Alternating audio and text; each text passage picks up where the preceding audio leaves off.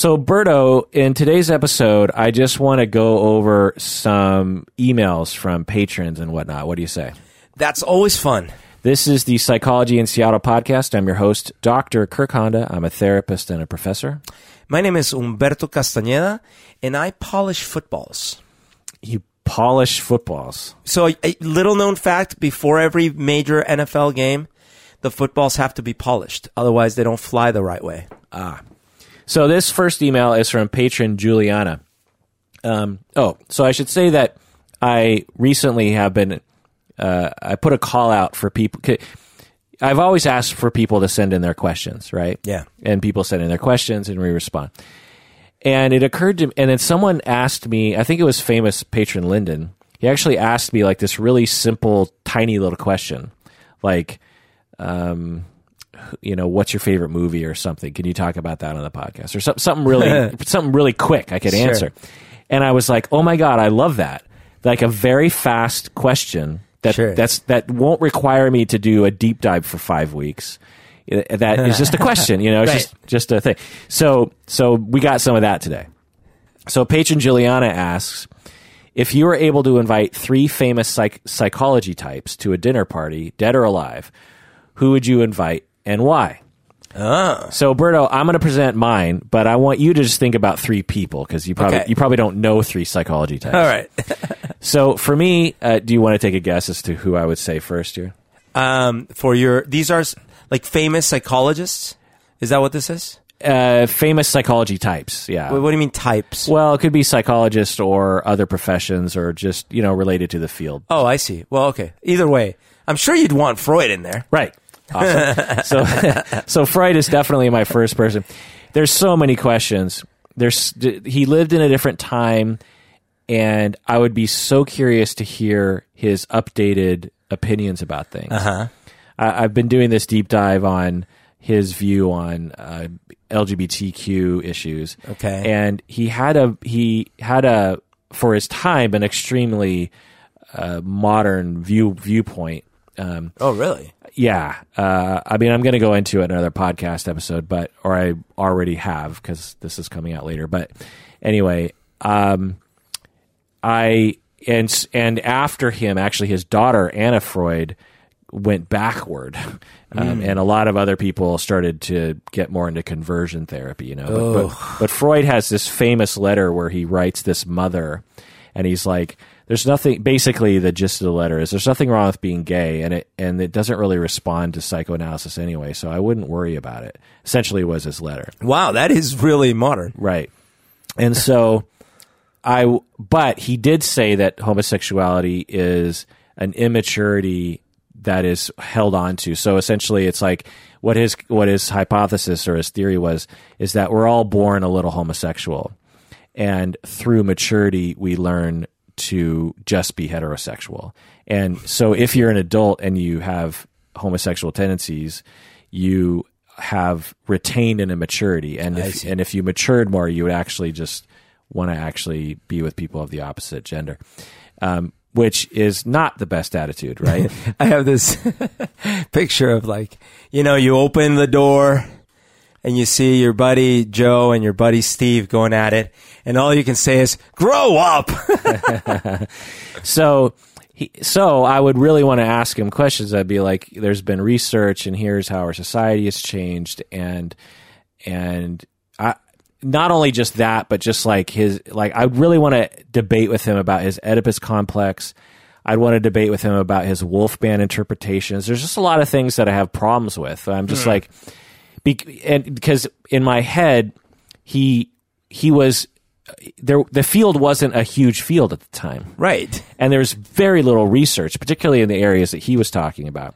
And so he was he basically had to make up a lot of stuff, and it's actually genius uh, uh, that he ended up making up stuff that's still relevant today. Right. It's not like you could have been like, so you didn't watch that one TED talk the other day? Exactly, exactly. So I would want to see if I could convince him that the dumb ideas that I think he had are actually dumb, and he could modify. them. Interesting. You know, like the Oedipus complex, for exa- for example, of just like, well, so just to tell you, research, blah blah blah, and here's you know, and here's my opinion, and what do you are are you really being literal when you talk about you know I'd want to I'd have so many questions He'd be like, I think you only say that because you have an edible complex. because you haven't.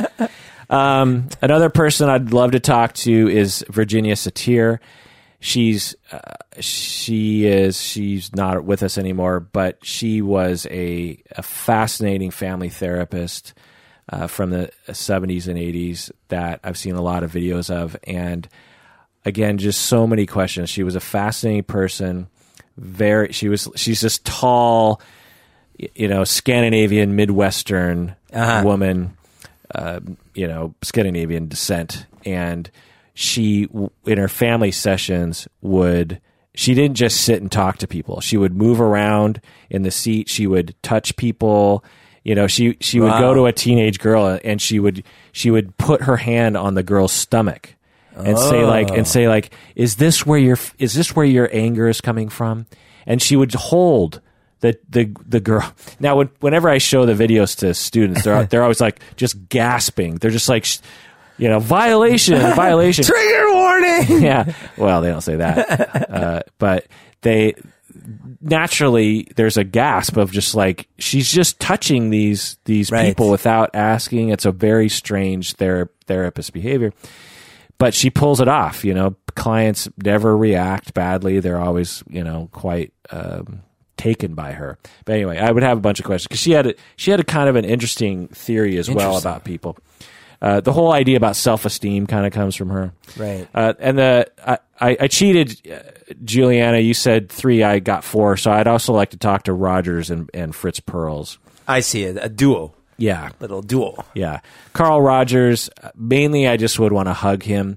And with Fritz Perls, uh, I I would want to really argue with that. Play some chess. Yeah. what about you, Berto? Who's three famous? Well, I mean, I'll try to keep the theme. So, Carl Jung, Jung, how do you say it? Jung, Jung. yeah, CGU. Okay, and mostly with him, I would start trying to see if uh, Jordan Peterson is right about his assessments of Carl Jung's theories. Yeah. Um, and then you know, Yeah, mostly- actually, Jung would be. I would love to talk to that guy too. Yeah. for similar reasons of Freud, because there's just so many questions I'd be like wanting to update or or try to like say. So when you were saying this, were you saying this? right, right. So, yeah, exactly. And then, um, uh, okay, so uh, Jean Piaget is that Okay. he said? Uh, I would talk to him. He wrote uh, on death and dying. Right, that's one of his books, I think. On, death and dying, On, on death and dying. uh, I think you're mixing it up with um, Elizabeth Kubler Ross. Okay, then I wanna talk to very her. different from Piaget. I want to talk to her and Piaget for different reasons then. So I want to talk to her about that book, Yeah. which must have been in my dad's bookshelf right next to a Piaget book. okay. um, because I was always so fascinated as a child uh, of the title, you know, because, oh, that's right. right? Remember this? I thought it was like, uh, you're on death and then dying, Yeah. you know, and the, the book was on death and dying. so I, but anyways, I wanted, but I, I, I actually, I think it's such a fascinating topic of like, you know, what goes through the psychology of people as they, as they, I, you know, enter those phases of their, of their, I think she recently passed away. Um, right. So she developed the famous five stages of grief. yeah. And Oh, I didn't know that, but Yeah. so that would be another great reason to, to talk to her. And the book on death and dying is her seminal book that I think might be one of the most popular books. Um, Man's Search for Meaning by Viktor Frankl is another one. So it doesn't surprise me that your dad had that book. He probably also had Viktor Frankl's uh, Man's Search for Meaning. In this in this book by Elizabeth Kubler Ross, she writes about her experience talking with patients in a hospital that she worked at who knew they were, were going to die soon. Yeah. So the the book is on death and dying, meaning that um, the what the experiences are of people as they wrestle with the the fact that Right. they are going to die within the next few weeks. And the book is actually very good. It's a very good book. Um, she talks eloquently and succinctly. It's a short book actually about all these different stories and and her ex, you know experience of this. And it's something we don't talk about in our society, you know. Right. And but a tiny little detail of that book is she she talked about phases that people went through. They went they'd get they would go into denial about it's like I'm, Uh-huh. I'm not going to die. I'm going to live. Uh, you know, the doctors are saying I'm going to die in a month, but they don't know anything. Right. Or just trying to put it out of your mind, which makes sense, right? If someone tells you you've got three weeks to live, I'm guessing there would be a, at least a portion of time where you're just like, No. yeah. Oh wait, so there's shock. So you go. So there's shock of just like, wait, what, what, what, what, what? And then there's denial, and then there's like anger, then there's bargaining. Right. So the bargaining thing always confuses people when it comes to grief because it's like, well, how do you bargain with grief? And you know, they sort of adapted that. But originally, it's like, well, if I pray to God, Right. Sure. you know, I can bargain with God. It's like I'll dedicate the rest of my life to to to charity if you let me live another five years or something. So that kind of bargaining, and then acceptance yeah. and and so the five stages so the five stages of grief became what Elizabeth Kubler Ross was known for entirely. She became extremely famous for these five stages of grief, which I think is a little bit of a tragedy because if you actually read her books, the five stages of grief aren't like a, especially in the beginning, aren't like a big part of her writing. Oh, interesting. Um, and her books are actually still completely relevant today. Anyway, Well, so so the the interesting thing is, picture. I think I was maybe eight, and I was lying on my dad's bed, like maybe a lazy Saturday morning, and I'm looking at his bookshelf, and I see that book. and, you think it's like someone writing about how I was on top of death yeah, well, and I was dying. yeah. I mean, I couldn't quite make out the exact meaning, but it felt scary. You know, like it felt like sort of a, a Halloween type book. You know, and I was like, and I remember I did ask my dad eventually. I'm I like, was wrestling with death and I got on top of him. Exactly. And then I started dying. So that was fascinating. But but um but anyways, I would also want to. I actually would like to talk to Piaget because um I think so. I'm I'm very interested in artificial intelligence and in computers and things like that. Um, and there is so much, I think, of the research he did about uh, that that is applicable about how like children can learn and um, I think that it's. It, it, I would be very interested to talk to him about that. Great. Children. So- talk to him about children. So let's go on to uh, next. We got patron Debbie. She wrote in a follow up to our uh, my episode in which I talked about pedophilia, and she brought up a number of interesting points that I wanted to Oh, right. to We talk did about. that. And so she she said there's actually because I in the podcast I'm like maybe there is a movement for for pedophiles people who are attracted to kids sexually who uh, want to uh, remain abstinent and not abuse children. And she said there's actually a, a movement called virtuous pedophiles Interesting. who are non-offending pedophiles. So so there's that. She she also I I you know in that in those episodes I did a couple episodes on pedophilia and I tried to stay away from doing a lot of talk about why it develops in people, but I did go into it a little bit. You know, I, I went into that um, discussion about how you develop fetishes, Yeah. right? And so, and by extension, how a child might develop a sexual attraction for children because they basically become imprinted early in life to associate sex with with Right. with prepubescent people or people of a certain age because of weird things that happen or abuse or something. And but what I should have said in that episode is like, look, I'm not going to lay out all the theories of how this develops because I just don't have time to do that. But anyway, Debbie points out one possible cause that I didn't talk about, which is that sometimes a child or a young person, a, say a you know a 15 year old or a 14 year old, let's say it's a 14 year old boy, feel for whatever reason lacks social skills and is not very comfortable around people his own age. Okay. So, 14 year old boy, he wants to have sex, as any 14 year old boy or as many 14 year old boys do. And he's like, he starts to try to interact with other 14 year old girls, but he has a complete lack of social skills or he, you know, has serious Yeah. deficits. And he has, and, and, or he's always had trouble relating to people's own age. But through his experiences, he's learned I can really relate to six year olds and seven year olds. I, you know, it's oh. as, as I've been growing up developmentally, I feel much more at ease with people who Right. are five years younger than me. And so as your sexuality emerges, you end up uh, attaching sexuality to younger people because Mm. you just feel comfortable with younger people. I see. So so that's one. Also, she she talks about how there's a lot of uh, patron Debbie apparently specializes in this. I think, but anyway, she she talks about how there's horror stories of pedophiles seeking out counseling and being rejected by therapists who refuse to work with them.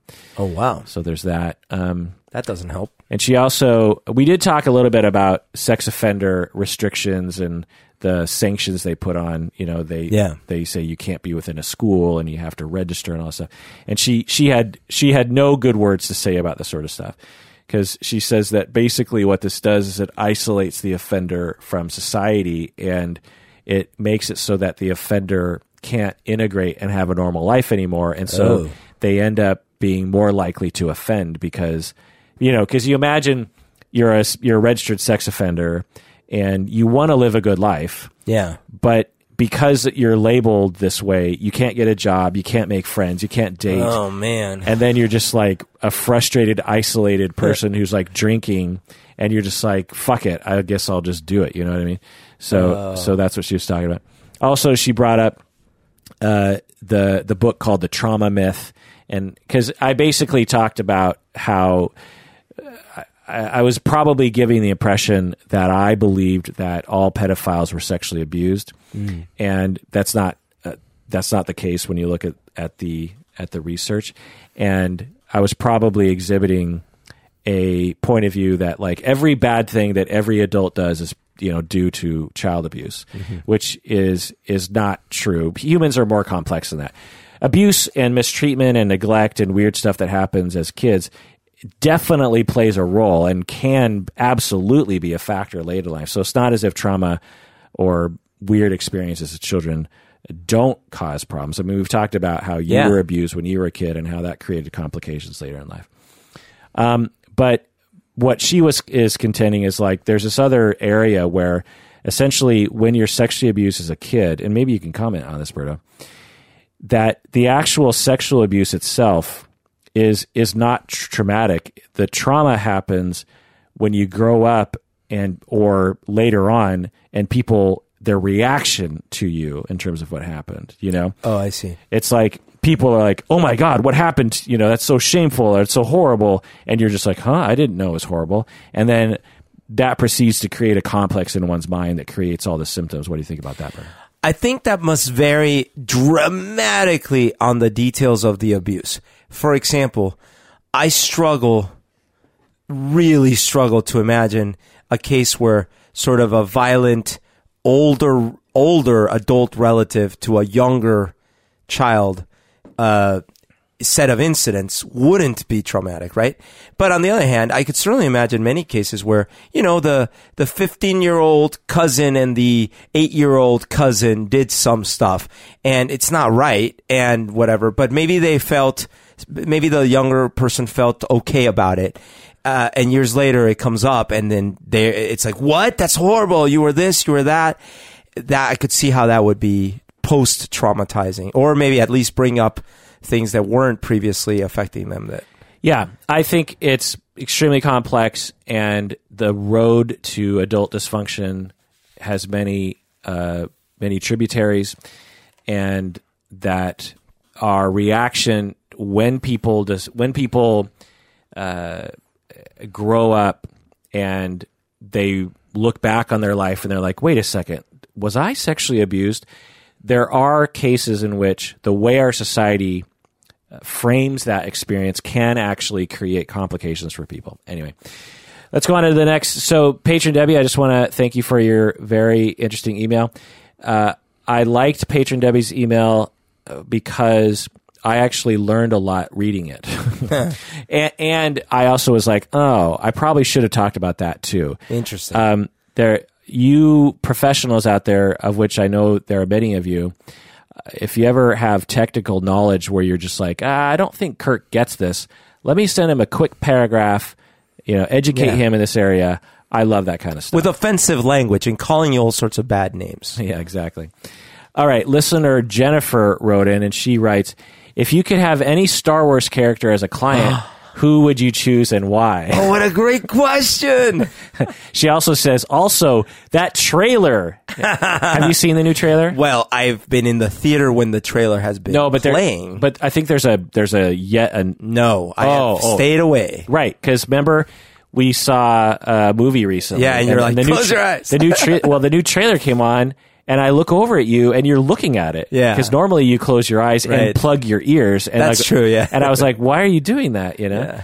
but I did eventually not watch. Yeah, me too. I I, I kind of glanced at it, but I heard that there's a lot of a lot of sort of information they give Spoilers, in the yeah. in the trailer, and so um, I mean, some of it might be misdirection, and some of it anyway. Yeah. Um, so uh, for me, who I would like as a client, uh, who do you think I would like as a client? Okay, this is someone you're going to treat. Um, well, I mean, I, I think you might actually want s- a really hard problem like Anakin. Right. You you know me forwards and backwards. Absolutely, Anakin. Uh, Because the the most benefit can happen if it works. Yeah, you could save the galaxy. right if you if you get him to be more insightful you know like um you could he, then he could potentially bring balance to the force by killing the emperor earlier Right. you know um and and not kill all those younglings you know? Right, and not care so much about sand. yeah uh, when i was taking notes for this i realized that the word younglings is recognized by ms word which is funny but anyway um yeah i would after episode three you know as he's still a good person in episode three uh, i would want to help him grieve his mother's death Wait, he what? He's still a good. Per- no, he's not. yeah he's, He's already murdered well the- mid, midway through episode three he's a good guy Oh, you, but you said after episode three. oh Yeah, I think you mean after well, episode two. um i would want him i would want him as a client mid before he kills the young Before he kills the young Yeah. Yes. and I would want to help him grieve his mother's death. I mean, because that was really hard for him, and he blamed himself. So he's already slaughtered some sand people, or some whatever. Right, which is a, an atrocity, but you could say they kind of deserved it because they, you know, they were. Is this what you're going to tell them? Listen, I mean, they sort of deserved your murdering of them. But I would, I would want to uh, help him deal with the grief of Right. that, and to not blame himself, and also be able to deal. Because you could say Anakin's primary problem is that he couldn't accept the fact that people died. And that's Right. what that's what turned him is like, and his attachment That's a good point. to people was so strong, and he, uh, you know, just it's like, well, if there's a way I can save people from dying, then I'm going to do that. right, because that's why he wanted the powers. He wanted the the power to bring people back. Right. And so, would you try to cure his bad memory about not remembering he built C-3PO? Yeah. I would also try to help him communicate better with the council. I mean, he clearly Right. he clearly wanted to become a, you know, a Jedi Knight. He wanted to become respected. Right. And and he was, you know, having trouble. It's just basically a work a work problem, you know. Sure. He wants to get promoted. Yeah. And he's and he's paradoxically because he's being a dick about it, they're not going to promote him, you know. That so it's just like, you know, take your time, you're young and blah blah blah. The other thing I would want to help him with would be trying to figure out whether or not he should be a Jedi or not because Yeah. he really loved Padme. Right. He was he's sacrificing potentially a, a lovely family Yeah. that he could have. Yeah, it's like there's other you can be force sensitive and not be a Jedi. Force You- sensitive sounds like a you could be a a good guy. You could still work for Jedi Council, but you just can't be Yeah. a Jedi Knight. No harm, no foul. Marry Padme. Let it come. Out, let it come out in the open. Have kids. Have a good life. Right. And do something else. You know. You're still probably going to give birth to a sort of Han, or a sort of Leia and Luke. You know. yeah. Um. So, what about you, Berto? Who? Oh you- my gosh, no question. Jar Jar Binks. Think about it. Like what a fascinating like simpleton, right?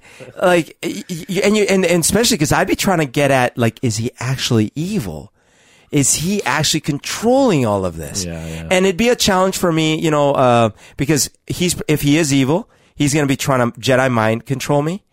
So like part of it is me recording the sessions and trying to see later. Now you're just trolling everybody. Oh, ah, So we're gonna go see episode eight in December. We we got our tickets already. Yay! Uh, I, I have tickets for both opening night and then the next night. and I have tickets for opening night and a week later. well, So predictions. What do you think? well, no, I I mean it's gonna be good. Darn it.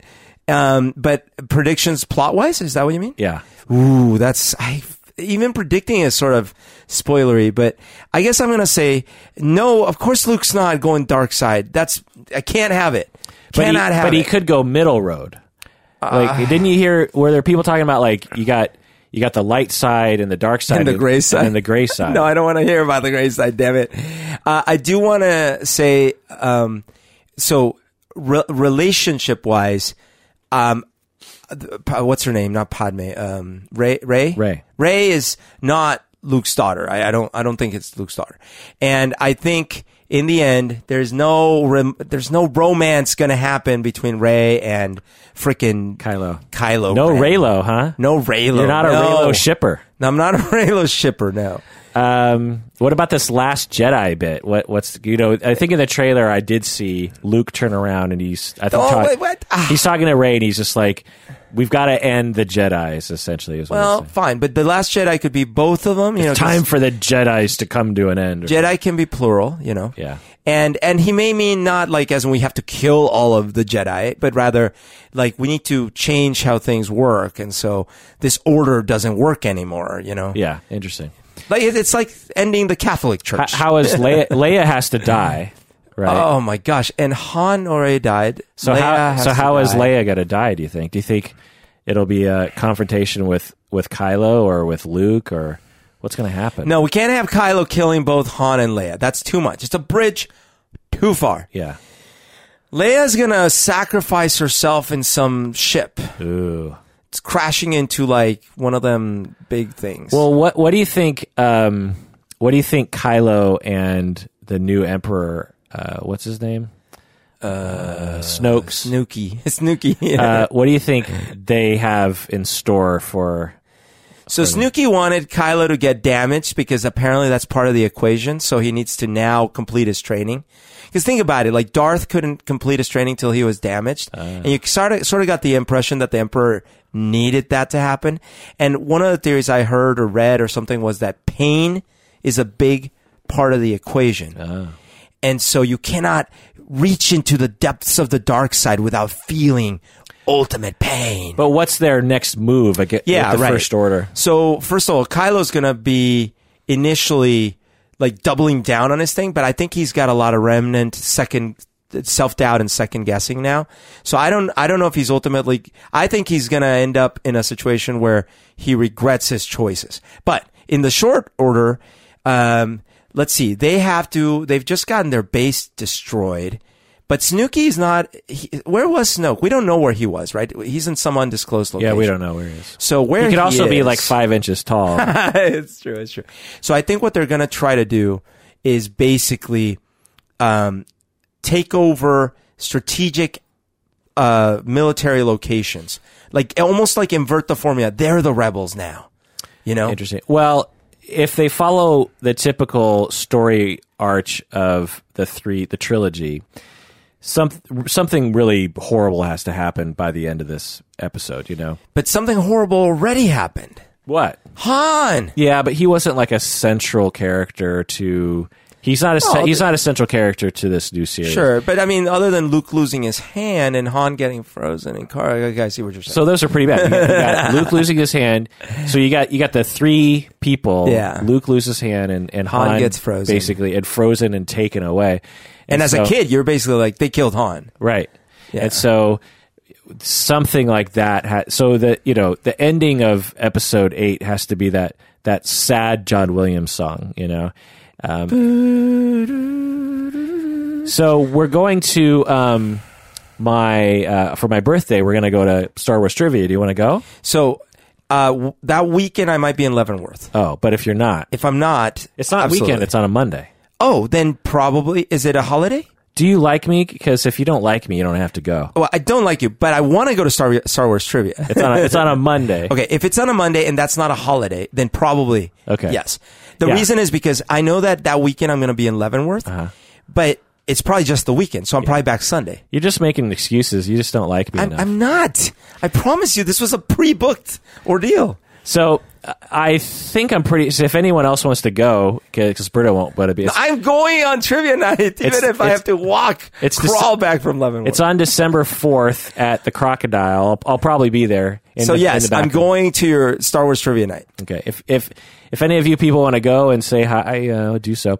Oh, also by the way, we're going to have a live event. Listener? Oh no, it's not a listener party. It's a what is it?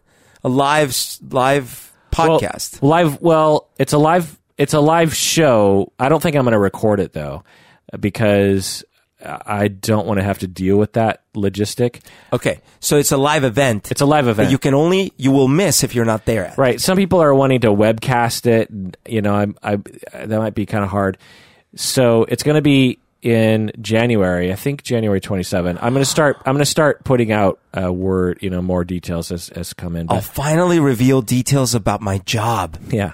And so Berto and I are going to uh, be there, and we'll we'll play tougher bluff. And I'm I'm thinking actually another thing that we might do at the live event, Berto, is um, show pictures of us in the in the past. You know, have Nice. a have a slideshow of and maybe maybe tell stories or something. Yeah, Um, but- bore everyone to tears. but yeah, this is the first the first uh, open public live event that we're going to have.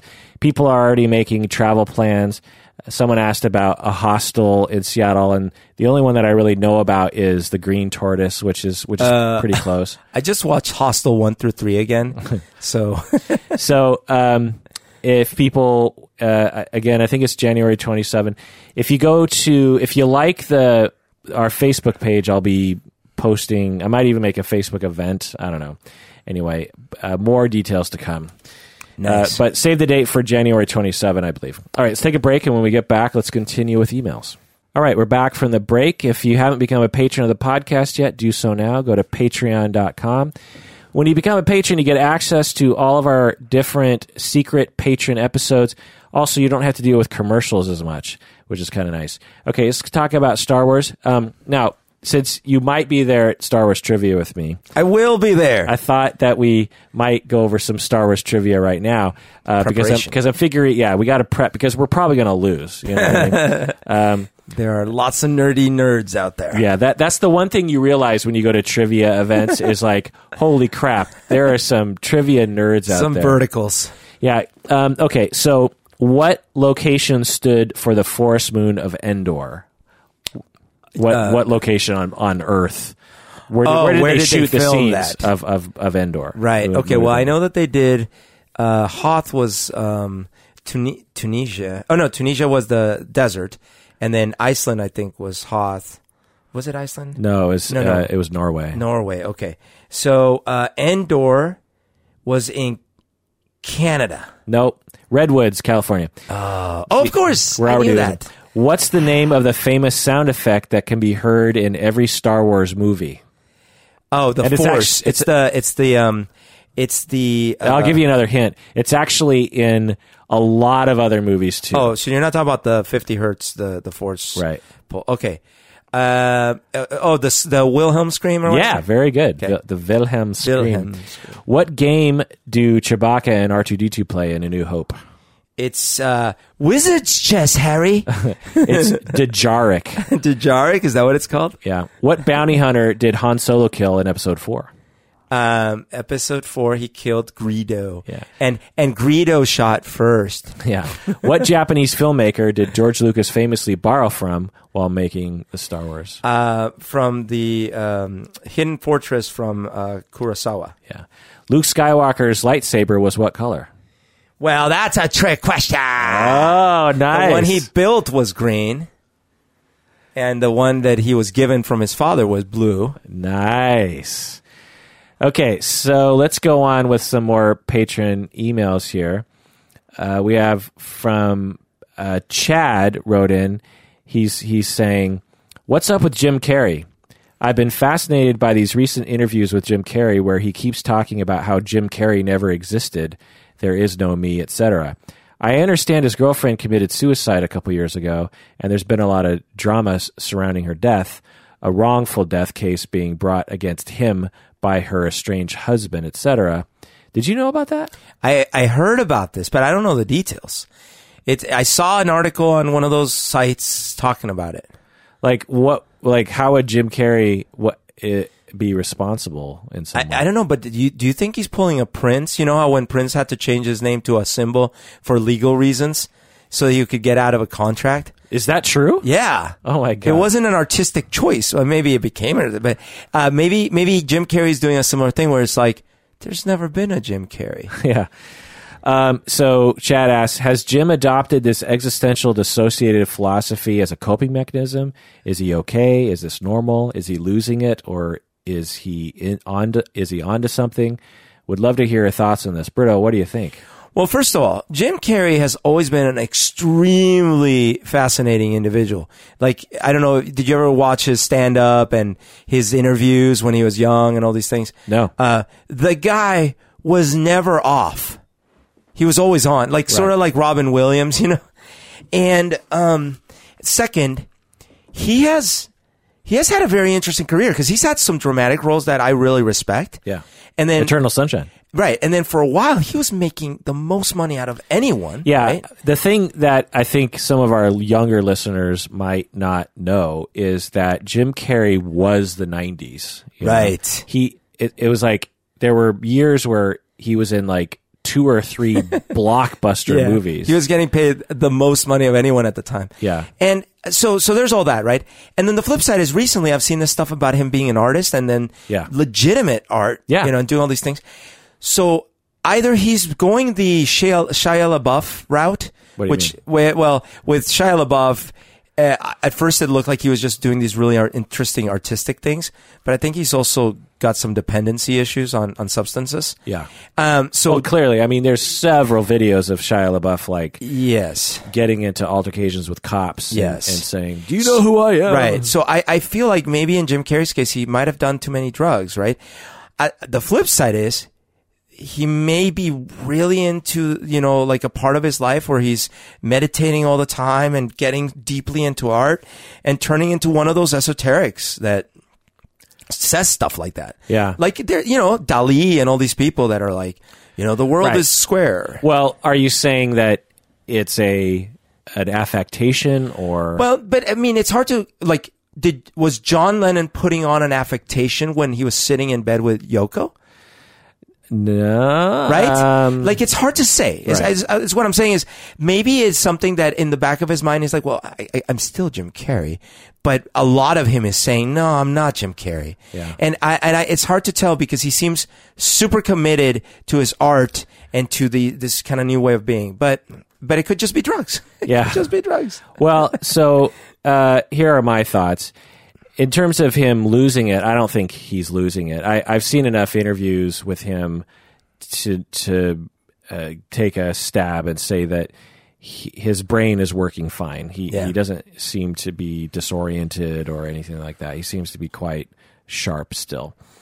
Um, yeah, I'm guessing he is definitely suffering from something. I mean, imagine your girlfriend dies, and uh, and so so there's two scenarios. One is is that he was responsible in part for his girlfriend's death. Sure. In which case, that's got to mess you up.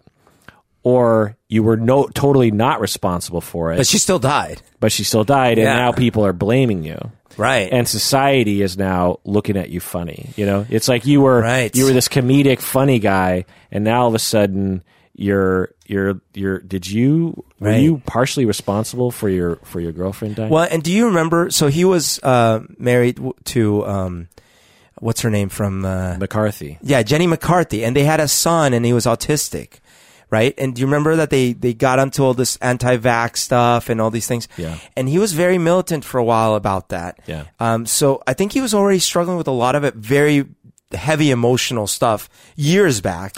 Right. So the little I know about Jim Carrey's life is he and his family lived in a van. I think they were homeless. I think in Canada.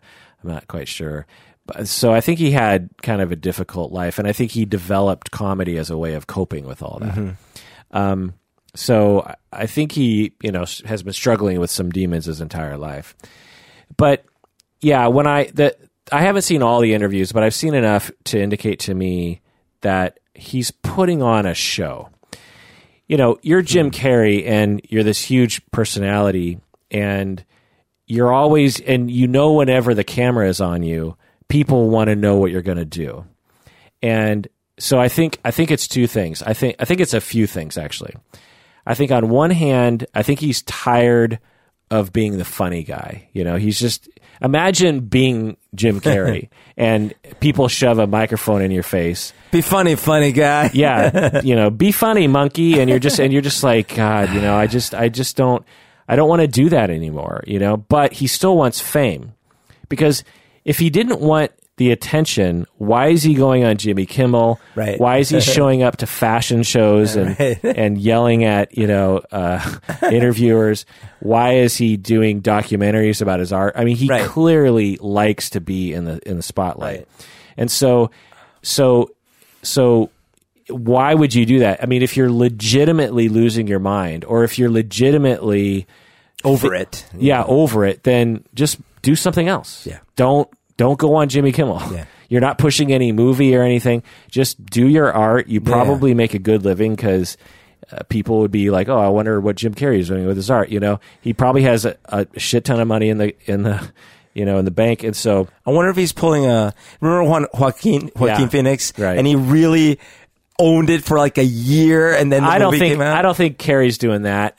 Um, I'm, he might claim that later on because you know he did do that movie about Andy Kaufman, Right. And so he could be adopting. So I think that's kind of integrated into there too. You know, He certainly had a lot of respect for Andy Kaufman, right? And and now there's. Did you hear? There's this documentary coming out of the making of that movie, Yeah, which seems fascinating. yeah. So I, you know, I there there are clear motivations that he still wants to be famous. His his organization, his his thoughts are not jumbled. He he he definitely at, at, at any time he comes across as jumbled, from my observation, it seems like he's trying to come across as as jumbled. He's spouting a lot of like college stoner things, you know, like I'm not Jim Carrey, man. You know, Jim Carrey does. You know, it's just like, come on, you know, like it's like he's trying to act enigmatic. I'm not Jim Carrey. Yeah, and and it's like it again. If if if I was just hanging out with Jim Carrey and he was talking this way, I'd be like, oh, okay. But he's going on TV and he's showing up at fashion shows and he's doing all those other things, and it's like he's trying to. He's absolutely, seemingly trying to portray himself in a certain way. Now, is he suffering? I would guess yes. At the very least, having your girlfriend die. Right? Yeah. Um, so so is he suffering from something? Is he mentally ill? I, I don't think so. Is he like actually when you watch the documentary about his art, he comes across as totally calm, Yeah. totally coherent. He he just loves art. He's just like, man, you know, the colors, and then you look at his paintings, and and you're actually like, whoa, that's actually pretty good. Yeah, you know, like, the guy's multidimensional. yeah, I mean, he his paintings are actually pretty interesting and and and different. Like he has a he has some different styles that he's kind of dealing with. Because I, I mean, his talent level was off the charts because, he, you know, physical comedy wise, like almost no one could touch him, right? Yeah. And then he he was intrinsically funny, like the way he said things, the the way he he like phrased everything, such an intuition for it. But then he turns out to be a great actor, Right. On top of it, and now he's like an artist, Yeah. like a legitimate artist, like. It, it's crazy. Right. So uh, if I it's and I think that for him, he's I think he's like probably I think there's a few things that could be. I mean, this is all speculation, of course, but I think there's another part of it of like he's probably not getting the best roles anymore, and so he's probably like, well. So I don't really have to put on that act anymore of being like being being like liked by everybody Sure. but I like being famous and I like my art. And I want, and I'm really into my art, so I want people to pay attention to that. There's also this thing that kind of happens in art shows that I think encourages people to act enigmatic, because when when people go to an art show and they and they meet the painter, they meet the artist. What they don't want to hear is the guy's like, I don't know, I just fucking paint. That's what I was gonna say. Just tell me about this painting. Well, I mean, I don't know. Like, do you like the colors? I like the colors. Yeah. Or like I don't know. I saw this picture in Vogue, and I kind of wanted to like replicate it, and it came and it came out weird. And I didn't. I mean, trust me. What you're seeing is not what I tried to paint. so I went to the Seattle Art Art Fair uh, a few, couple months ago. I think you better sell pictures on Facebook when when I went. Yeah. and there's thousands of artists in this in this one you know convention center downtown Seattle, and I got a chance to talk to many different artists, and it was so interesting to to see the the way different artists present themselves. Interesting. And there was this one guy who um, presented himself in this very normal way. He was just like he he was just kind of like I don't know. I just kind of like doing it. It's just sort of an obsession of mine, and and it's just I don't know. It's just kind of interesting. And he he talked like a frat guy actually like the the things the uh, stereotypical frat guy like the things he talked about he he just he he didn't have that art that artist Yeah. persona. And I walked away from that going like, that was weird, you know? Like what I want to hear is like, it symbolizes my inner madness. Right. You know, and the vastness of the, I, I looked, I was watching Carl Sagan and I had the connection with, with the universe and, and this is what I saw. You know, Right. that, that's what you want to hear. Like you- you're like, what does this apple symbolize? It figures the bourgeois like you would say something like that. right. That's what you want to hear, man. You don't want to hear, I don't know, it just kind of looks cool. Yeah. And, and so, so it, it totally encourages that because that's just the culture of. Have we just totally trashed artists? no, I, I love one. I love art, and I have actual art. f- Art. Actually, one of the reason why I went went there is because one of our very first guests on the show, Patrice Donahue, who was the sand tray therapist that did a sand tray. That was like that was like episode four or something. Yeah. People still watch that. It's from 2008. People still watch Oh, that. I the time. loved that. I still have my pictures from that. Yeah, and so she actually is still a friend of mine and got me tickets to get. You have to be. I think you have to be. It was the opening night when in which it's a lot less crowded and they have like free drinks and food and stuff. You haven't used me as a guinea pig in a while. yeah, we got to get, get. The last one would have been yoga therapy, maybe, or improv improv therapy. Mm. Yeah, I don't remember the last one, but music therapy. those are always fun. Yeah. Yeah. Uh, anyone out there who lives in the Seattle area and you want to Torture on, Berto. come on the podcast and make Berto into a, a, a Puppet. guinea pig. But but yeah, so I think that might be part of it too. Again, it's all speculation, uh, but I don't think he's going mentally ill. It'd be very unusual for someone to develop some kind of delusional disorder at that age, anyway. All right, let's go on to another email. This is from patron Bridget. This is a follow up to common confidentiality mistakes. I just stabbed my eye trying to scratch my eye Why would you do that? because I have no coordination. I bang like my finger into my eye really hard. and you probably got some polish in your eye too. yes, football polish. Uh, patron Bridget says, when a parent brings their kid in, should we ask the parent to sign a consent for treatment? So, I, I did a whole episode on common confidentiality mistakes. It might be a patron only episode. And one of the things I talked about was how parents, how, how therapists will treat families and fail to get consent to treatment from everyone involved. oh, And so she's like, and, and, and she's a therapist, and she's, and basically what she says in this email is, she's like, well, a lot of parents just drop their kids off and they, and they want you to fix the kid and they refuse to come in. Mm-hmm. And when they do come in and you're trying to talk with them, if you were to say, "Can you please sign this thing saying you consent to treatment?" a lot of parents will say, "Like, well, no, I, I I'm not the client. It's I'm my not- yeah. it's my kid."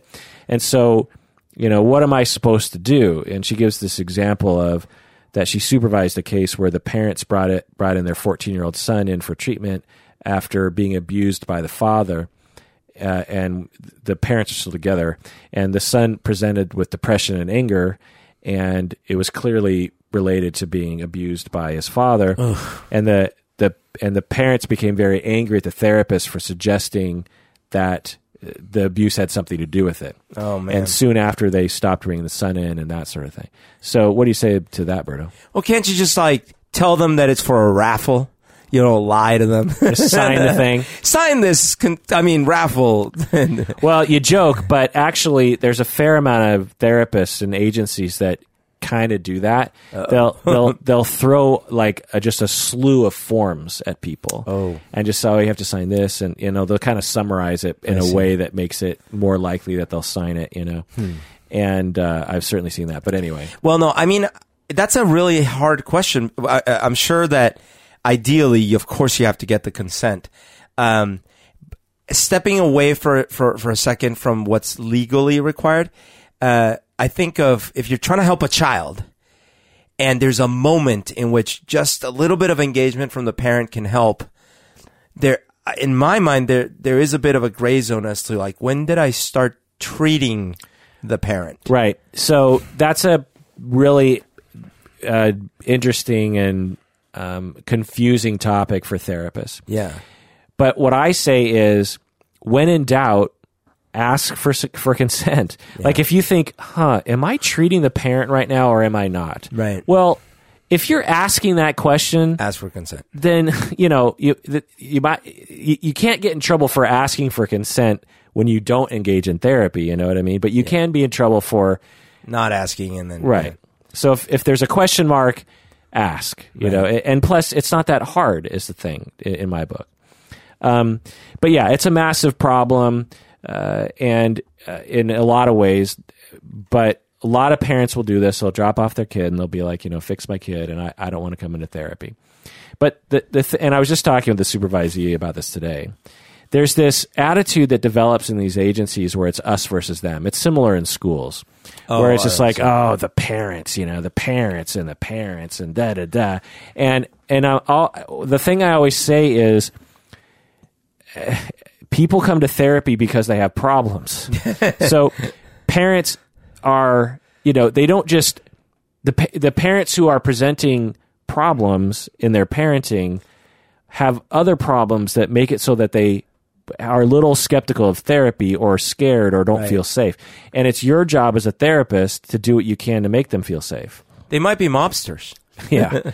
uh, referring to our Dirty John episode, in which we weren't talking about in this episode. Well, I was talking about The Sopranos. Oh, and so the uh, the way to um, you have nice Nike blue shoes. Yeah, I got these in Colombia of all places.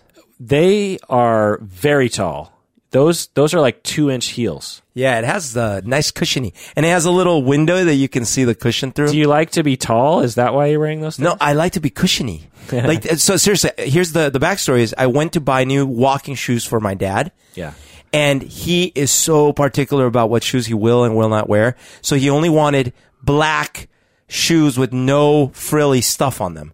And we searched and we searched. We finally found these pair of Nike that is this same model but black, jet black, no li- white lines or anything. And he tried them on and he's like, "Well, these are really comfortable." And I was like, you know what? I'll try a pair. And I'm like, do you have any other color than black? And like, well, we have this blue color, uh, which doesn't sell very well. So it's discounted. And I saw it. I'm like, doesn't sell. I love this. So I, I, I got them on discount on top of everything else. Are and they they're really comfortable? super comfy. Huh. Maybe I'll buy some. Yeah. And they'll be two inches taller too. Yeah. Um, so yeah, it's a problem. Parents will do that, and but the the reason for parents just dropping their kids off is not because parents are assholes, and not because parents are in denial of their problems. It's because that our society teaches this. Now, us therapists, we don't teach this, but our society teaches individual therapy. They don't teach family Right. therapy. Our society teaches that kids need help. They don't. Our society does not advertise parents need help. Um, I've seen the movies. Yeah. Our society also teaches that when you have a problem in a in a kid, the parents are 100% to blame. And you our society also teaches that parents need to be shamed, you know, that Sure. you, you need to yell at parents and say like you're a terrible parent, you need to change your ways and and you screwed up. Right.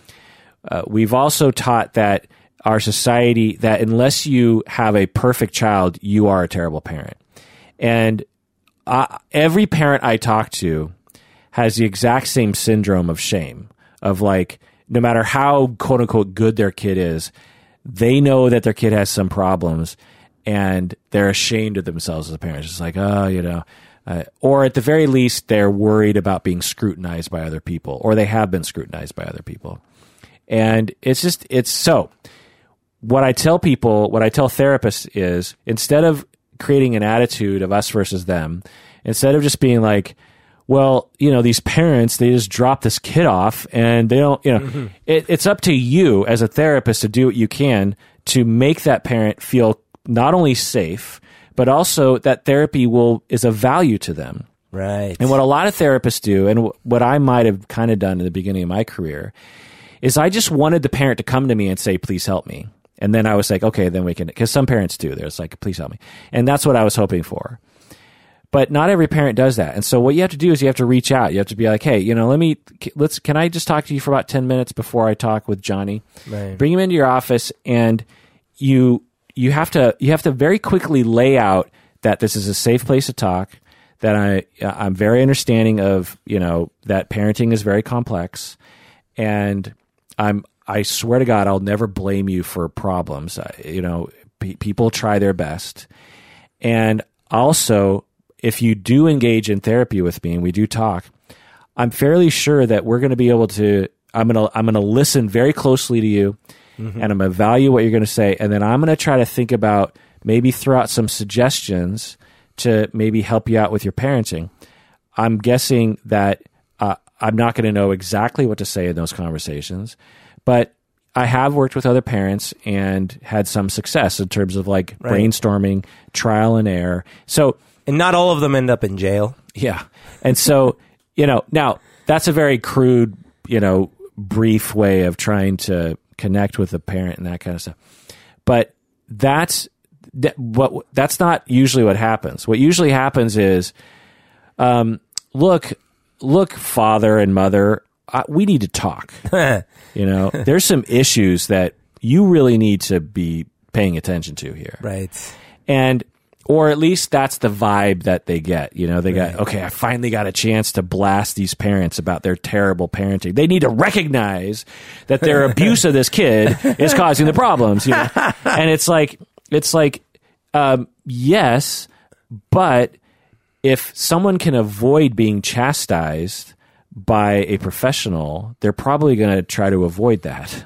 Right. It's just, it just rarely works to start off on that foot, anyways. Yeah.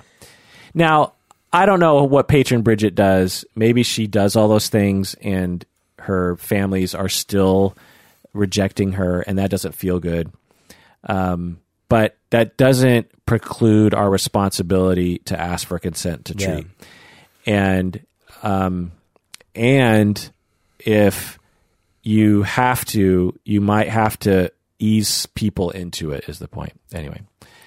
Um, Okay, uh, one last email here. Oh, this is great. Oh my god, this is so good. Can't wait. Um, so I'm not going to say his name because uh, let's not do that. But this is basically uh, a guy who lives nearby uh, nearby Seattle. He was listening to the episode recently in which I was basically reprimanding therapists who refuse to treat LGBTQ clients because mm-hmm. of their religion and uh, I, the title of the podcast is called "Bigot Therapists." Ooh, and I didn't I didn't mince words in that podcast. Now, what I what I did talk about in that podcast was that I was not the podcast was not an indictment on Christianity because, according to research, the the majority of Christians actually uh, support gay marriage, and oh, so that's changed over the last twenty years. Sure, so, you know, but currently you could almost say that the anti-gay um, thing in Christianity is a minority. Uh-huh. At, the very least, it will be the minority if trends continue, which right. they likely will.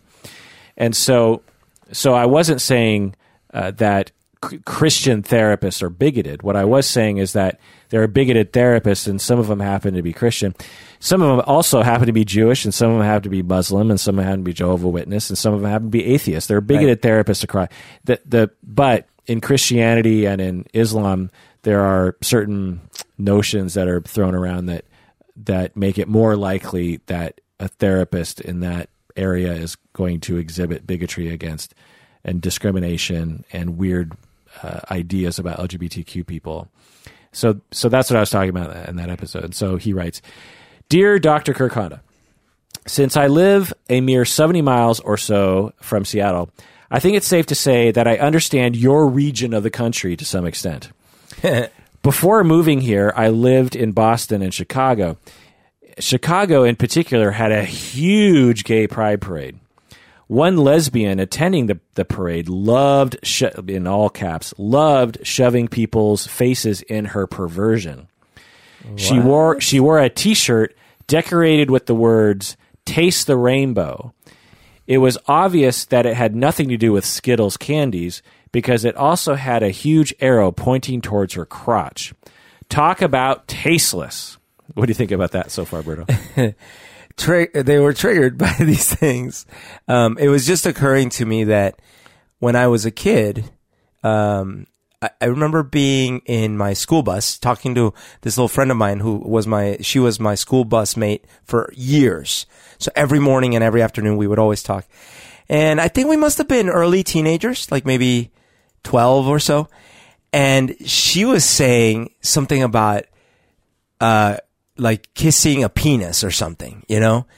And, and I was like so grossed out. I'm like, oh, who would ever do that, you know? And I just remember that notion in my head of like, oh, who would ever want to kiss a penis? It was so disgusting. But I get the sense like some people never grow out of these feelings of, of, of disgust, you know? yeah, it's like ta taste the rainbow, you know, and pointing towards your crotch, and it's like you realize people have oral sex. yeah, left and right all the time. Yeah, uh, heterosexuals, homosexuals. But but they find it really threatening to see that sign for some reason. Yeah. What if, and it's, and, you know, let's be honest, it's culturally considered to be crude or Sure. rated R or something. And certainly in front of children, you don't want like to be uh, overtly talking about sexuality and stuff like so. that. But yeah, one of the things that I always hear from bigoted people against LGBTQ people, or I often hear, is they'll bring up gay pride parade stuff. And I'm always like, you realize it's a pride parade. It's just a parade. Do you know what I mean? It, What they'll always say is like, why do they have to flaunt it so much? And why they, it, it's like, well, you know, if you had like a military parade, you wouldn't, and it was, its purpose was to, to aggrandize the military. You wouldn't be like, why do they have to, you know, why do they have to show us those- yeah. faces? You know, Show us those missiles. yeah, or you know, how, why do they have to have all those soldiers in those uniforms? Actually, you just bring up a really interesting point. Think uh, offensiveness wise. Imagine, you know, we have these parades all the time where they have their guns. Sometimes even they do 21 gun salutes where they're shooting weapons, right? Right. And this is all like, oh great, it's so awesome. These guns that kill. It's so great to see these in my face. Yeah. Oh, she's got an arrow pointing downstairs. Yeah. That's yeah, what, so offensive. yeah, what if you're a Native American and your ancestors were killed by the American military? What if you're like me as a Japanese American and the American military imprisoned your family members Right. for, for years during World War II? Uh, you know, I, I understand when I watch military and parades that, you know, that's not what they're saying, you know what I mean? And so, They're Anyway. not celebrating those things. They're just saying, hey, we, we're part of this country and we defend it and blah, blah. yeah, defe- the quote unquote defend it. Yeah. But uh, the, the point is, is anyway, that But if we don't have a problem with military parades, yeah. But it's the the other thing is is is anyway, it just always kind of boggles me. It's like there's this I don't know if it's the internet or whatever, but there's this kind of like go to thing about if you if you want to if you want to bring up a case against LGBTQ people, you gotta you gotta insert the gay parade pride uh, Yeah. in there somewhere because you gotta. It, it's it, to them, it's a slam dunk example because because this guy who's writing into me is like trying to say, look, being gay, there's something wrong with it, right? Right. And it's like, look, if you look at gay pride parade, it's like, well, by that logic, any heterosexual that does anything bad that you, that you don't like is an indictment on on um, on being heterosexual. You know, it's like, yeah. um, Right, right. It, it- like, let's say even if we said, yeah, gay pride parades go a little far, they're too, too graphic or whatever, somehow that is now an indictment on the entire community. right? Yeah. yeah. and to that, I'll say, I, I let people off the hook a little bit because if you're unfamiliar with gay people and you happen to be exposed to the gay pride parade, it, it's it's a it's not hard to say. Oh, is this how all gay people Sure. are? That's is this how they are all the time? Um, anyway, um, so he goes on. Your show, Bigot Therapists, starts out by criticizing therapists who refuse to work with LGBTQ clients. It seems clear to me that your perspective is skewed by the fact that Dan Savage is from Seattle. what? Yeah, so Wait a minute. yeah, so he's like he's basically saying that because Dan Savage is from Seattle and Dan Savage is a is a pro gay person that yeah. I that mean, I have adopted Dan Savage's point of view because we talk about Dan Savage frequently on this podcast. Yeah. Not only that, I was certainly not against Dan Savage when he was uh, pissing progressives like myself off for saying that we were part of the problem in the last election. But anyways, that's a different topic. right. I mean, I I yeah, I've been listening or I've been I've been re- I've been reading Dan Savage's columns since the early college, 90s. yeah. Uh, but I'm not that into Dan Savage uh, because there's some of his some I, I'm just not But that, super would, that why, why would that be why you have yeah, this? yeah exactly. But again, i if if you're if you're uh, in a certain cultural pocket in the right echo chamber, they will grab certain things. You Yeah, know, sure. the gay pride parade, and Yeah. maybe Dan Savage is one of those things that they grab because you know they have quotes from him saying things that they like to quote. Who knows? Look, I, I've experienced this uh, a few times in my life regarding Hispanic culture, where it, there's all sorts of uh, things that you see in movies or shows where you might have uh, the Hispanic party. And they they might be playing a, a mariachi band or something, right? And it's from Mexico, right? And and it's loud. It's like oh blah blah blah blah blah. Okay, so I've actually had literally had people tell me like, um, you guys are so loud, right? Or or tell me like, oh, you guys and your mariachis, and you know, in Colombia there's no mariachis at all, right? Only, only Mexican mariachi bands are mariachis in Colombia. But these are things that because people see one filter, like Yeah. a, a movie thing or something, then they assume that entire population is a, a, a homogeneous way. Right. So because I'm pro LGBT or I'm, because I'm an ally of LGBTQ people, I must be like indoctrinated by Dan Savage. Yeah. You know, it's such a it's like what are you talking about? Yeah. It's so weird. Um, okay, but you're going to love this bit. Okay, it gets better. and he says, "And oh yeah, the fact that your Facebook page shows a photo of you and another man." Oh yes! I'm guess I'm guessing that he isn't your brother or just a colleague. Oh, Salacious D. we should start a band calling it Salacious D. The fact oh that Oh my your gosh. Facebook page shows a photo of you and another man, That's hot. and I'm guessing that he's not your brother and he's not just a colleague. Oh, we're brothers, all right. I mean, I love it it. couldn't get any better than that. That is so awesome. One, like, That's awesome. what does that have to do with it? And Well, two, no, that's clearly why you're biased, and two, like, wow, right? like because there's a picture of two men. Well, what's it is actually, in all seriousness, uh, this is one of the big problems in the world, right? That I, I and I'm I don't think that's too hyperbolic. Uh, think about all the reasons why we get into aggressive conflict, right? It, there's this microcosm that it's so threatening to see two men like close to each other or appearing to be friendly or touching.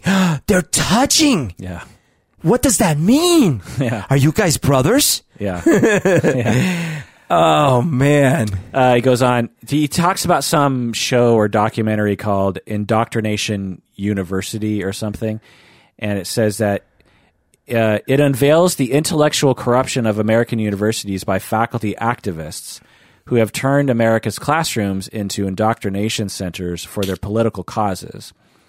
It describes how academic radicals with little regard for professional standards or pluralistic foundations of American society have created an ideological curriculum that it is at odds with the traditional purposes of a democratic education.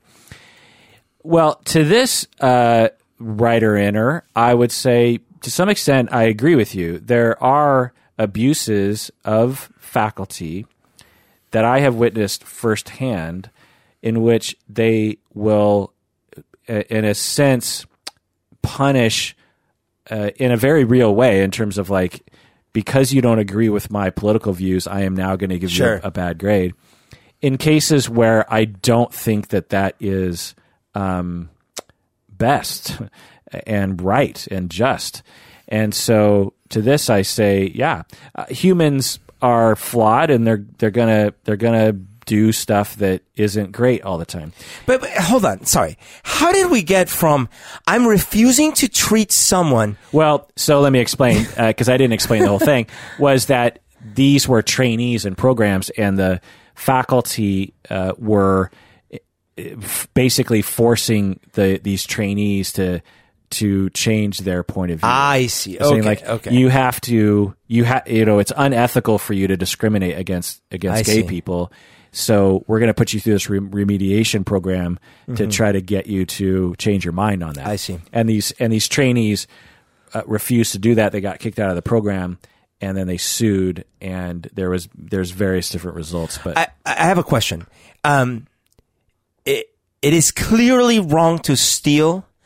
It is clearly wrong to speak ill of your father and mother. It is definitely wrong to murder. Uh, it is really wrong to have um, out, of marriage anything, right? Adultery is a no no. Do they not treat any of those people either? right. Well, so yeah, yeah, and the yeah, exactly. The, they would say it's more complicated that you have to listen to the whole episode, Sure. but but at any rate, um, so yeah, there are abuses faculty. You know, if, if for some reason, because right now, some like eighty percent of university faculty are Democrats, are liberals, and so yeah, there. Are, but if it was the opposite, then the liberals would be complaining about how the universities had all these right wing professors imposing their points. You know, it's just it's it's a problem and it needs to be talked about um, on both on any side on any point of view. Like professors have power, and with power comes basically abuse of power at times. Yeah. And, and I've probably been guilty of that myself at times. Um, not in this way, but uh, probably in other ways. It's just it's just part of the thing, you know. And yeah, we should reflect on that. Um, but there's a difference between that problem that happens sometimes and the cases in which I brought up. The the main one, the good one, the Jennifer Keeton one, is where and someone actually pointed out on YouTube, I think that Jennifer Keaton was, I think, the youngest sibling in um, the TV show with uh, Michael J. Fox. Wait, was she really? Uh, there was the Keaton family. Oh, not that. This okay. Two different people, but the name is the same. yeah, Okay. yeah, yeah, yeah. Well, it's a character name in the Alex TV show. Keaton was uh, Michael J. Fox's character. Yeah. So Jennifer Keaton must have been his The- sister. well, there were two sisters. One was Justine Bateman. Oh. I forget was I forget her name. Okay. Anyway, the point is, is uh, Jennifer Keeton, real person. She refused to work with an LGBT with a gay man. Uh, she or someone she thought to be gay, and she also had talked about how she believed that being gay was immoral. She also talked about she had some interest in conversion therapy, and um, she said the, the reason why she didn't want to treat this person was because she couldn't condone, you know, if the person said to her, "Look, I'd like you to help me with my relationships. I'd, I'd like you to help me uh, enhance my relationship with this with this other man." you know? right. and she said that she couldn't do that eh, because it was against her religion and she said that she might even try to convince him otherwise or something like that and so what the program did is they said that look you're entitled to your belief system if you know if that's what you believe that's fine but if you want to be a counselor according to our ethical codes and our Right. accreditation standards that is not the standard of care you don't that's that's not what counselors do Yeah. in this profession. You don't you don't impose your religious beliefs on another person. That's Right. just you know if we, if we allowed that, uh, imagine all the other weird uh, religious beliefs that would be infused into the, the into the counseling office. You're a professional. you Yeah. know? Well, I mean, like seriously. So, uh, okay, to be weirdly fair to their position.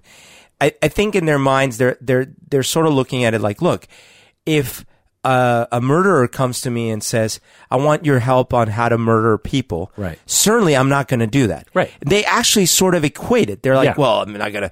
But but the flip side of that is, so what if someone comes in and says like they're talking and they're just talking, they're like, "Yeah, you know what? I love shrimp. I love love eating shellfish."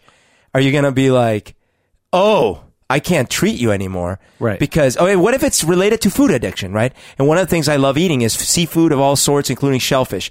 Like, well, that's against my religion. I can't help you with that. Right. Right. Like that's, that, that's, that's the kind of thing it is. Right. And so, plus, it's freaking ridiculous. We still have people in our society who consider LGBTQ uh, lifestyle, as they put it, to be immoral, especially, as I said, in the, because the, the, our society has changed on this and Christians have changed too. So it, it's such an obvious conclusion when you look at if what it, it's it, you'd be hard pressed not to know of at least the TV present like Ellen DeGeneres. You know, it's hard to look at Ellen DeGeneres and go like she's a degenerate. She's an evil. Yeah. She's a degenerate. Uh, it's like, oh, I get it. Gay people are just like me. Right. They just happen to be attracted to people of the same sex. No fucking big deal. Right. Uh, So the fact that we still have people like that is is ridiculous, and, I- and they need yeah. to stop it. A, a lot of it, I think, is the, the it's it's the sex angle, right? Because it, theoretically, in some of these belief systems, sex you really only are supposed to have sex with your married partner, right? And even then, nothing too crazy. Yeah. So as soon as you're like, well, I'm gay, then immediately like, well, so you're definitely being an adulterer because you're having all sorts of crazy, illegally sexy things outside of a marriage. Right. That's not good. Right. And that, that is really tied into it. Yeah, I get it. And grow up, you know, like Yeah. you know, just think. Lo- it's a logical conclusion that gay marriage is totally fine. It's a logical conclusion that people should be allowed to do what they want to with their sex life and their marriage life. You know, like if you don't like it, fine. If you think it's gross, fine. If you think it's a sin, fine. But it's illogical. It doesn't make. It's not logical. Uh, you know, there. No one is being harmed. Right. Uh, and Consenting adults. yeah, it's just so dumb, you know. And so anyway, um, so he goes on. Should therapists work with gay people? Well, that depends on whether or not. I will say that his email. The reason why I'm part of the reason why I'm reading it is because he's actually not like a raving lunatic like a lot of the people Sure. on the internet. He's actually like making his case. Yeah, like know? you and I being in a photo together. That's salacious D.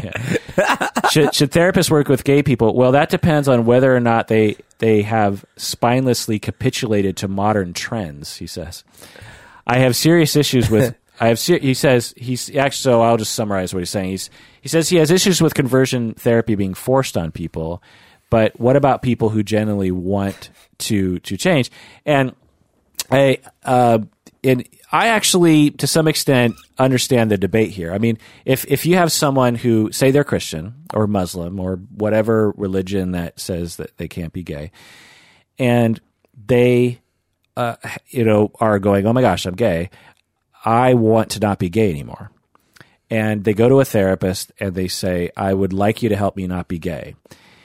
It is it's it's an interesting thought experiment for me Sure. because I believe in client autonomy. If someone says, I, you know, I've had clients who have come to me for things that I did not agree with, but I treated them for that because I because they were really asking for it, and I I started out for the first number of sessions going like, you realize you don't have to do that, right? Sure. Like for instance, I, I had a client who came to me to stop his quote unquote porn addiction, even though he only looked at porn like once every six months or something. Oh wow. and, and and he considered it like this terrible thing, and he wanted to stop. Yeah. And so I spent a number of sessions just trying to like normalize sexual activity Right. and and normalize, I guess, pornography viewing, uh, or talk about options of pornography Sure, viewing, sure. ethical pornography viewing, or something, because there are such things, in my opinion. And uh, and at the end of that, he's like, "Nope, you know, I get what you're saying, and I, Sure. you know, and it's illuminating to think about outside the cultural box here for a second, but no, I, I don't, I don't want to look at porn anymore, and I, and it's harming my marriage, and Yeah. and I need your help." And so, politically, I was not on board with that. Yeah. Politically, I'm like, look, you know, you look at porn every once in a while, you masturbate.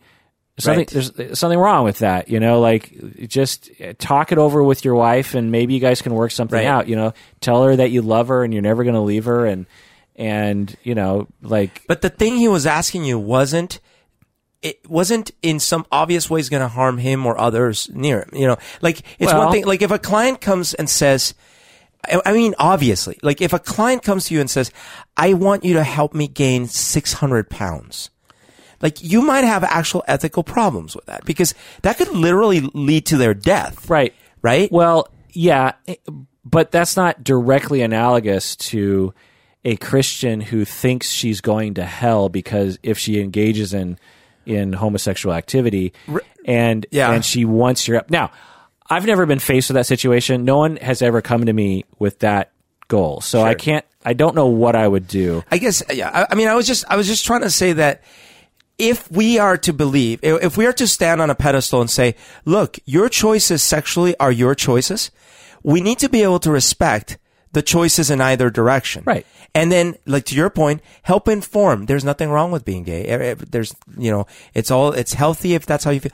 But if they still want to be one way or the other, and it's not like I need to, I need your, help me, convince me to inject heroin daily, or convince me to kill some people. Like, these Yeah. are obviously wrong things. Yeah, it's it's a different kind of realm. Yeah. Now, again, uh, eventually we're going to get to a place in our society where no one will ask for this because we won't have a society that shames it. Is is the is my prediction.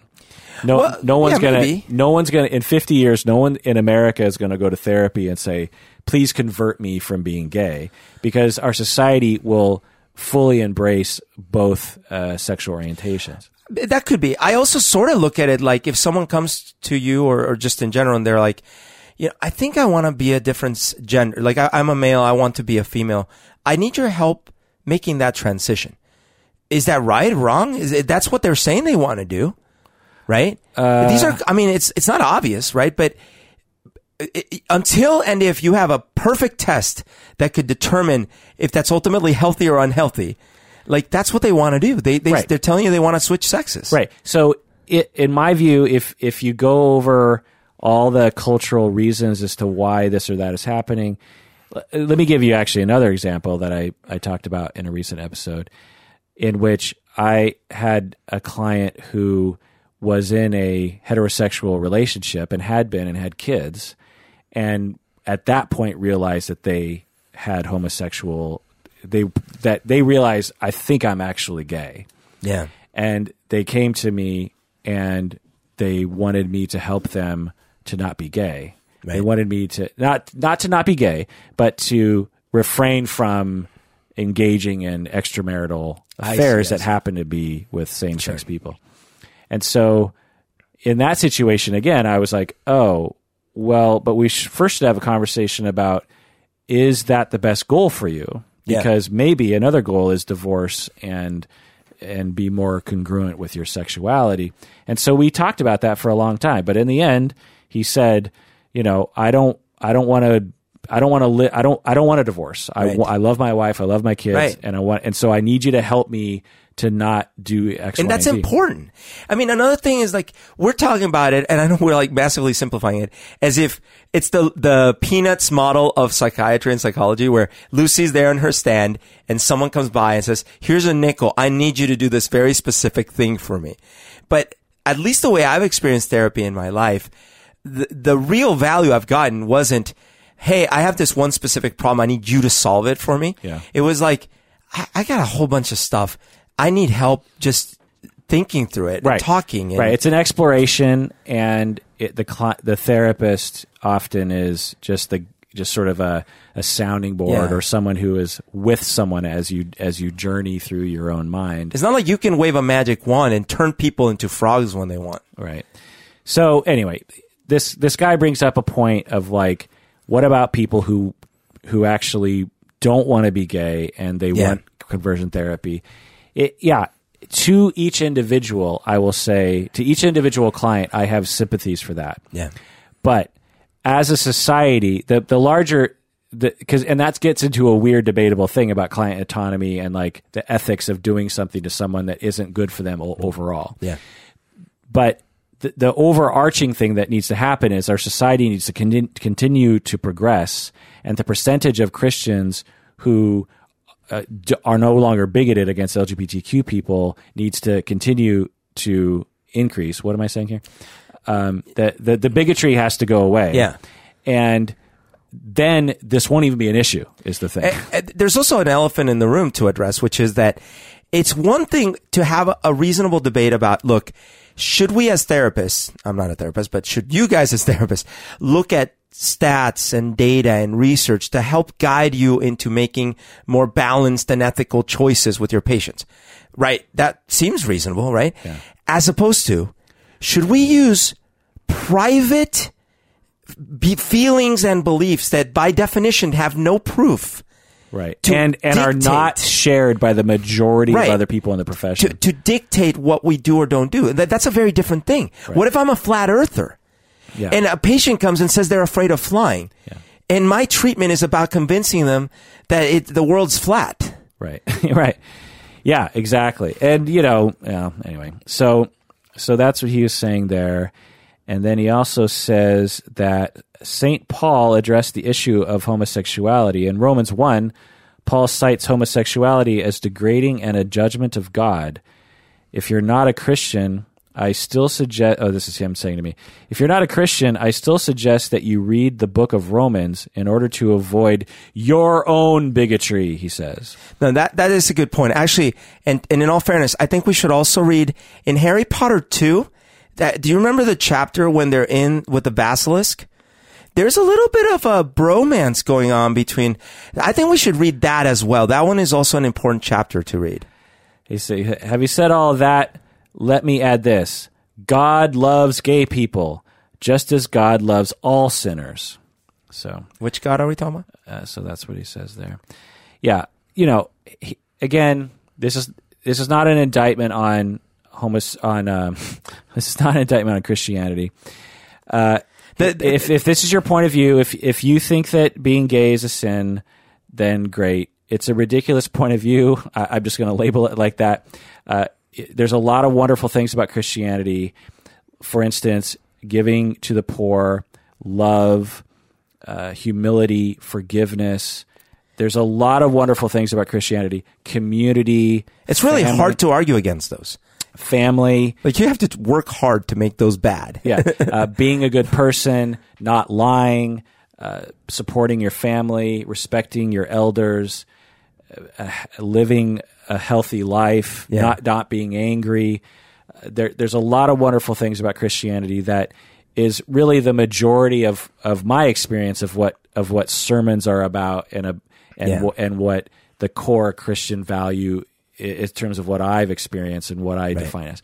There just happens to be people in our society and around the world who are extremely uncomfortable with LGBTQ people. Yeah. And they look for justification for that uncom- discomfort. And they turn to their religion because their religion happens to have some passages in the Bible that actually provide justification for their discomfort. And then and then they dig their heels in and they they echo chamber and they turn it into a political thing and then they email me about it when I talk about these issues. And the thing is is that you know, I get it, but it's got to change. You know, go to your core Christian values.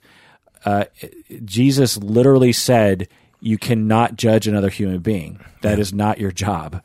And uh, and you don't know, pal, is basically what Jesus was saying. Is like, uh, stop, stop e- evaluating other people's sin and unsin. It's Don't like- throw those rocks.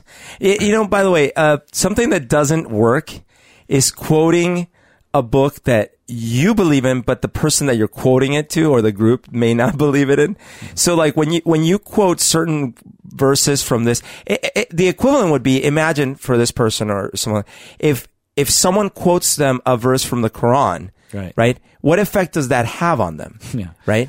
but that's their world and i get it you know that's the bible to this fellow is an important document and perhaps the word of god i don't know and you know i, I get it and and so i went back and forth with him for a little bit and basically just tried to engage him in a succinct conversation about things. And he wasn't he wasn't a jerk. And that's part of the reason why i'm reading the email is because i get daily horrific uh, some of them are trolls but some of them are not trolls. They're just really politically charged angry people who write to me things. And then when i respond to them they either don't reply back or they just come back with even more vitriol or, and just more insults or something.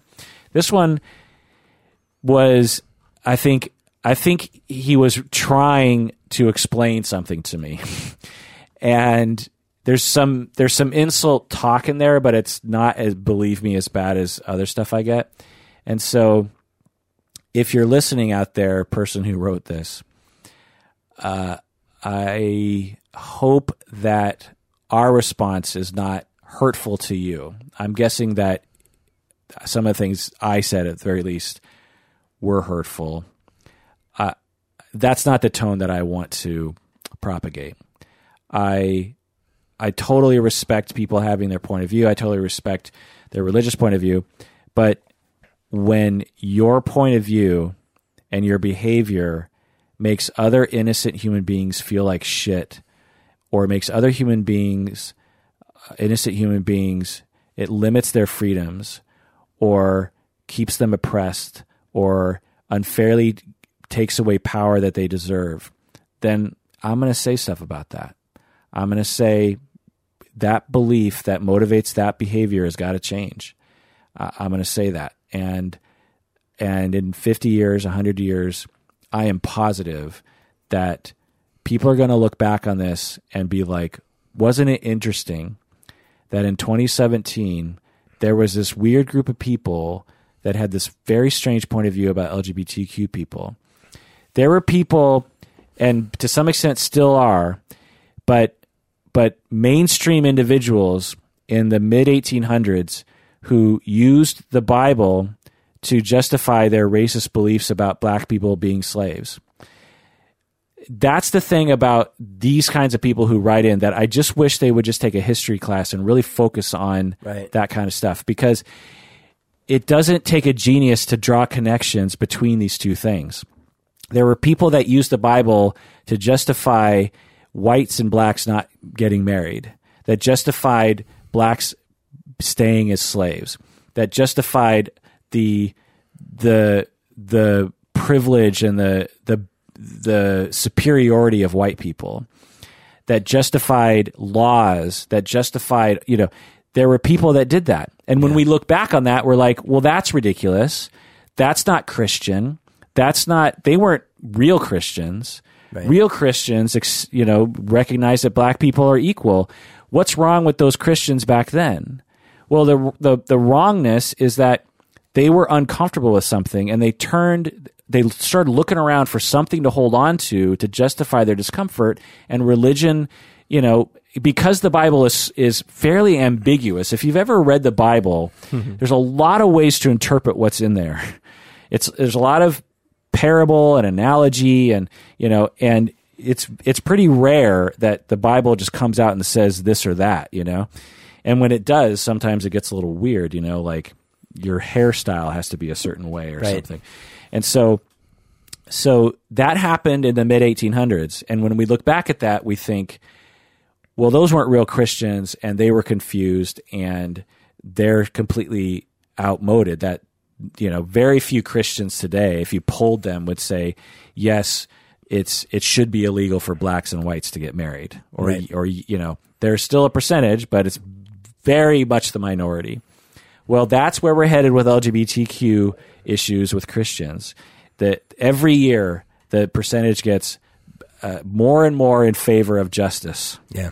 And I think right now, even among evangelical Christians, it's something like 50% support gay marriage. Among evangelical Christians, Meth- Methodists, Catholics, it's even higher. It's something like 80% or something.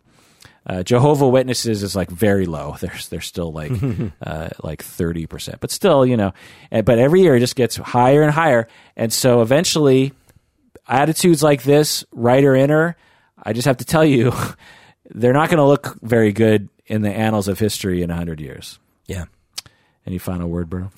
I grew up in Colombia for my first 15 years mostly in uh, Catholic country. I went to a Catholic school. Um, man, being gay or, or saying anything that would have made it look like you were in any way gay would have been one of the worst things you could have done. Oh, there there were a couple of kids in the class that everyone believed they were probably gay, and I mean, one of them didn't get picked on that much because he was one, uh, the second tallest kid in the class, but the other one did, and in general, like just gays were something that we would laugh at because it was the funny guy in the movie that was outrageous, and no one would ever be like that in real life, and that was the thing. It was not okay at all. Right. I never knew anyone, of course there were, but at the time that was gay or would have been gay. That would have been uh, inconceivable. Right. Marriage, that, that question wouldn't have even come up at all because you wouldn't have got past the gate of being gay in the first place. And that was in the 80s. Um, I was very anti-gay in high school. I I mean, not that I did anything actively about it. It's just if you would have asked me, I'm like, ugh, gross, disgusting. I can't do that. Whatever. Um, it took me actually debating in youth group, deb- having debates because they, they would set up these debates about different things. And I would always like to play devil's advocate just to play devil's advocate. You know me. And me, I would start making arguments that I didn't initially believe in, but to try to screw the other side up. And one of the arguments I made was that they were saying like, look, it's not natural. And I would have said that. It's not natural. But then I was like, well, okay. And then I was playing devil's advocate. Well, but uh, dogs do it. And I remember the entire youth group like cracked up laughing like I was saying something totally ridiculous. But in my mind, I was like, that's one of the most logical things I've said. and then I realized, wait a minute. And that started like getting me to question my own assumptions. I'm like, wait, what, what is So- this not natural thing? I've never heard you tell this story before. yeah. um, was the exercise to actually have a debate? Or- yeah. We were in youth group. We were having debates about different topics. One And of them was they were they were open to yeah. legitimizing gay relationships. Uh, no, no, no. This wasn't about relationship. Oh, uh, I, I see what you mean. Just gay relationships, not marriage. Uh, it, it wasn't that far into it. It was the It's topic was homosexuality, and their stance and was, there was a debate. And this was and their the, the leaders were like, well, you Let's know, debate it. It's it's debatable. It, was that their stance, or was Yeah. their stance of let's let's further justify our anti-gay no, attitude? This was a very progressive uh, Interesting. church. I wonder if Yeah. the leaders actually were trying to influence you guys It might have been. to be less anti-gay. It might have been because why would you even al- allow quote unquote that debate? right. So we had that debate, and I remember in that debate, I started questioning my own things. Do you know the leaders? Do you know? Do you are you in contact with them? No, I'm not, but I, I, I remember what they look like, and I, would know how to find out who they were. I, I would ask them if you Yeah, that's a good question, actually. Because if they were pro-gay, you could be like, you know what? I You just did. want to. You moved a life. I just yeah. I just Yeah. want to tell you. well, um, that's a, that's actually I'm going to do that. I'm going to follow your advice on that because the truth is, and then you know, it took me several years, early years in college, to finally find like where my thought was actually on this whole thing. Partially was from not knowing people directly that at least I knew were gay, and partially was the religious up, upbringing. And then there was also the, like I was saying, just when you're young, you tend to find things that you're not familiar with, stranger and weirder and things. Um, And then I remember finally at some point it all just like clicked and I was like, oh, why, why does it matter to me? Right. Like this is so dumb. right. And it didn't take much, let's just put it that Right. way. And you had a lot of reasons to continue Yeah. the the bigotry. And th- that's that's my contention. It's Yeah. like it's not a big ask. yeah. Like and it, and it won't even affect your fucking life. Do you know what I mean? Yeah. To, to this guy who's writing in, it's like for you to change your mind about gay people, it won't change anything about your life. Like Right. you probably don't know a soul who's LGBTQ in, in apparently in your in your circle. you know? probably do and don't know it, but either way, it's not affecting you. yeah. It's not you know it, it doesn't ask you to do anything. You know it just it's just just change your attitude. No big deal. And that's what happened to you. You're just like, huh. I guess that attitude's weird. Why was I like that? Yeah, You know? exactly. Because again, it's logical yeah. and to work against logic, to work against such an easy transition, to work against empathy, to work against goodness, to work against right, to work against justice, you have to actually put effort into it in my Yeah. in my opinion. And for the last bastion of bigotry in our society that is still anti-LGBTQ people, well the Q thing, yeah, or the T and the Q thing we're still working on. But at least the LG the LGB thing, Yeah. well, maybe the B thing is still kind of at least the L the L and the G is to, to still be bigoted against that in our society. Given Ellen, given Will and Grace, given Right. all the other things, I just have to say, like, what is wrong with you? Yeah.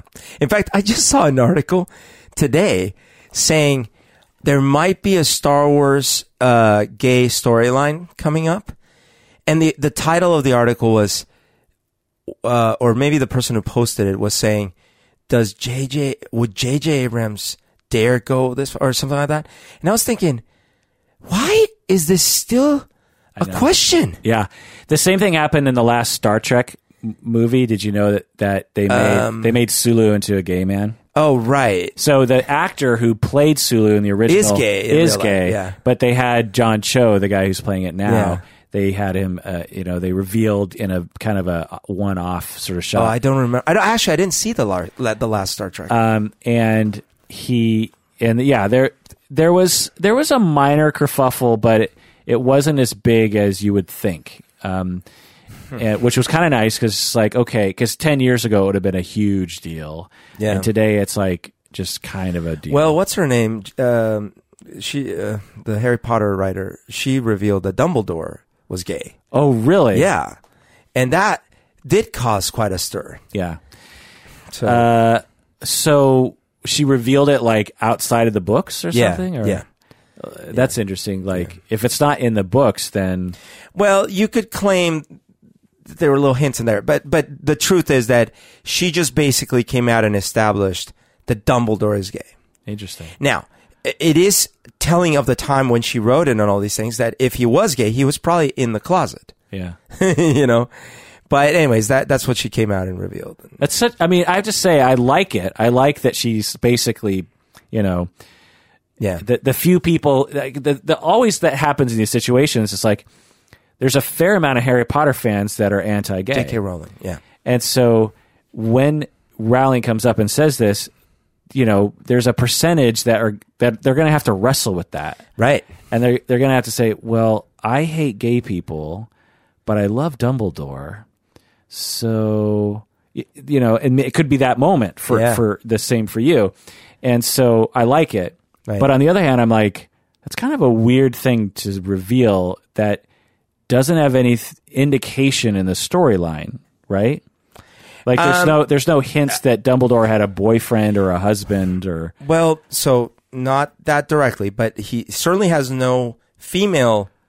There's no Yeah. indication he ever had a female thing. well there was And no he did- romantic talk at all from Well, him. Well, he he there is a lot of talk about the deep relationship he had with Grindelwald, and like i- again, this is the kind of thing you would do when the guy was in the closet, right? Yeah. So I'm not saying that she was bold enough to write in the gay, st- but is you know that was sort of like hard to do. So I don't know if she did it as a way to sort of make a stance, like later on. or right, or if she was like, no, that's how I wrote him. But like like she, like she yeah. she was like, well, this this is a book for kids, but you know, is Dumbledore gay? You know, I, I could see her Yeah. like trying to, is he gay? Right. Is he straight? You know what? I'm going to make him gay. Yeah, yeah. And I'm going to, and, you know, Right.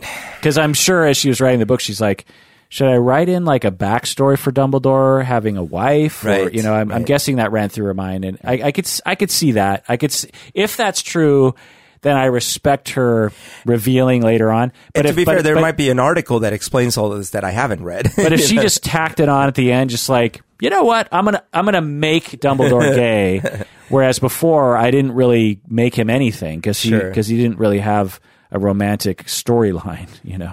But in Um, all honesty, like uh, sadly, right? But if if she had injected that into those books, I I have a feeling that that would have hurt the her her franchise Yeah, because Totally. the parents too many parents would have been Well, outraged. the fact that.